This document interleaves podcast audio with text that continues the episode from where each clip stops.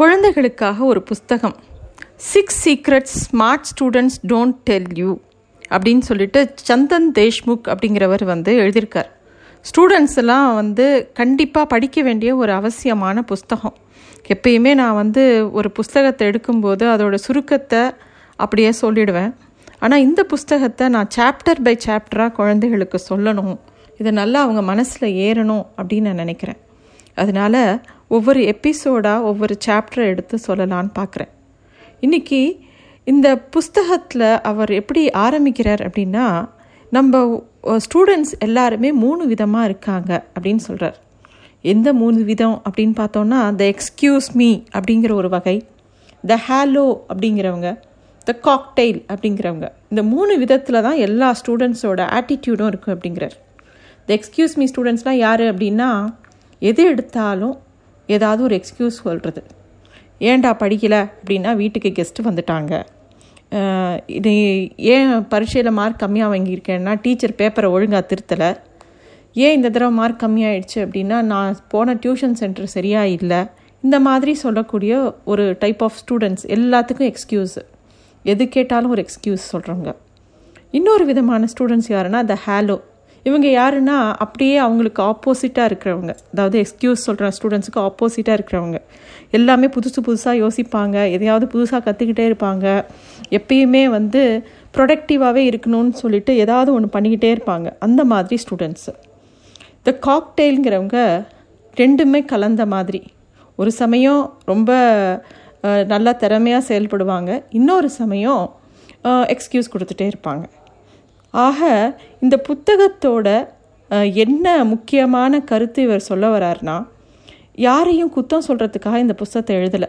இந்த புத்தகத்தோட மெயின் பர்பஸே குழந்தைகளுக்கு படிப்பை எப்படி படிக்கணும், எப்படி யோசிக்கணும்.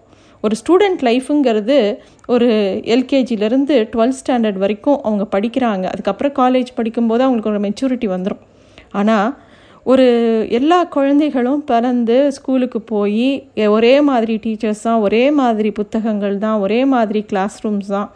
ஆனால் சில பேர் மட்டும் டாப்பர்ஸாக வராங்க, சில பேர் ரொம்ப கம்மியாக வாங்குகிறாங்க மார்க்ஸு, சில பேர் எல்லாத்துலேயுமே பெஸ்ட்டாக இருக்காங்க, சில பேர் எவ்வளோ படித்தாலும் ஞாபகம் இல்லைம்பாங்க, அதாவது இந்த பையன் புத்திசாலி ஆனால் நல்லா படிக்க மாட்டேங்கிறான் அப்படிங்கிற மாதிரி சில பேர் இருப்பாங்க. இந்த மாதிரி நிறைய டிஃப்ரெண்ட் டைப்ஸ் ஆஃப் ஸ்டூடெண்ட்ஸ் இருக்காங்க. இவர் என்ன சொல்ல வர்றாருனா, ஆசிரியர்கள் கூட சில சமயம் சுமாராக பாடம் எடுக்கலாம், ஆனால் ஸ்டூடெண்ட்ஸ் எப்பயுமே மோசமான ஸ்டூடெண்ட் அப்படிங்கிற ஒரு ஆள் கிடையவே கிடையாது அப்படிங்கிறார். இந்த புத்தகத்துக்கு மூலமாக இந்த புத்தகத்தை நல்லா தெளிவாக படித்து அதை நம்ம லைஃப்பில் அப்ளை பண்ணோன்னா எல்லாருமே பெஸ்ட்டு ஸ்டூடெண்ட்ஸாக வரலாம் அப்படிங்கிறது தான் இவரோட முக்கியமான ஃபஸ்ட்டு சாப்டருக்கு முன்னாடி ப்ரொலாக் அப்படிங்கிற இதில் சொல்லியிருக்கார். இவர் இந்தியன் எஜுகேஷன் சிஸ்டம்மை இந்தியன் ரயில்வேஸோட கம்பேர் பண்ணுறார். இந்தியன் ரயில்வேஸ்க்கும் இந்தியன் எஜுகேஷன் சிஸ்டம்க்கும் என்ன கம்பேரிசன் அப்படின்னா, இந்தியன் ரயில்வே சிஸ்டமில் எல்லா மக்களும் பர்த்தில் படுத்து தூங்குவாங்க, இந்தியன் எஜுகேஷன் சிஸ்டமில் பசங்க டெஸ்க்லேயே படுத்து தூங்குவாங்க. இந்தியன் ரயில்வே சிஸ்டமில் எல்லா ட்ராக்கும் ஃபிக்ஸடாக இருக்கும், இந்தியன் எஜுகேஷன் சிஸ்டம்லேயும் ஸ்டடியிங் ட்ராக்கு ஒரே மாதிரி தான் இருக்கும். இந்தியன் ரயில்வேஸில் போகீஸ்லாம் அடுத்தடுத்து இருக்கும், அதே மாதிரி இந்தியன் எஜுகேஷன் சிஸ்டம்லேயும் அடுத்தடுத்த கிளாஸ் வரிசையாக நடக்கும். இந்தியன் ரயில்வே சிஸ்டமில் ரிசர்வேஷன்ஸ் மூலமாக ட்ரெயினில் டிக்கெட் புக் பண்ணலாம், இதே மாதிரி இந்தியன் எஜுகேஷன் சிஸ்டமில் கிளாஸில் கூட ரிசர்வேஷன் இருக்குது அப்படின்னு சொல்கிறாரு.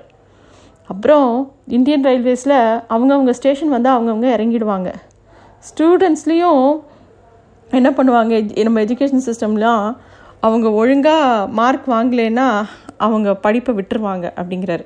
இந்த மாதிரி எல்லாருக்குமே ஸ்டூடெண்ட்ஸ் மேலே ஒரு ப்ரெஷரை க்ரியேட் பண்ணுறாங்க நம்மளோட இந்தியன் எஜுகேஷன் சிஸ்டமில் அப்படின்னு சொல்ல வர்றாரு. என்ன சொல்கிறாரு, பேரண்ட்ஸ் என்ன சொல்லுவாங்க, நீ ஒழுங்காக படிக்கலைன்னா எல்லாரும் உன்னை விட முன்னுக்கு வந்துடுவாங்க, உன்னோட லைஃப் அவ்வளோதான் அப்படின்னு பேரண்ட்ஸ் ஒரு பக்கம் சொல்லுவாங்க. டீச்சர்ஸ் என்ன சொல்லுவாங்க, இங்கே பாரு இது ரொம்ப க்ரூஷியலான டைம், நல்லா படிங்க, படிக்கிற காலத்தில் ஒழுங்காக படிங்க அப்படின்னு சொல்லுவாங்க.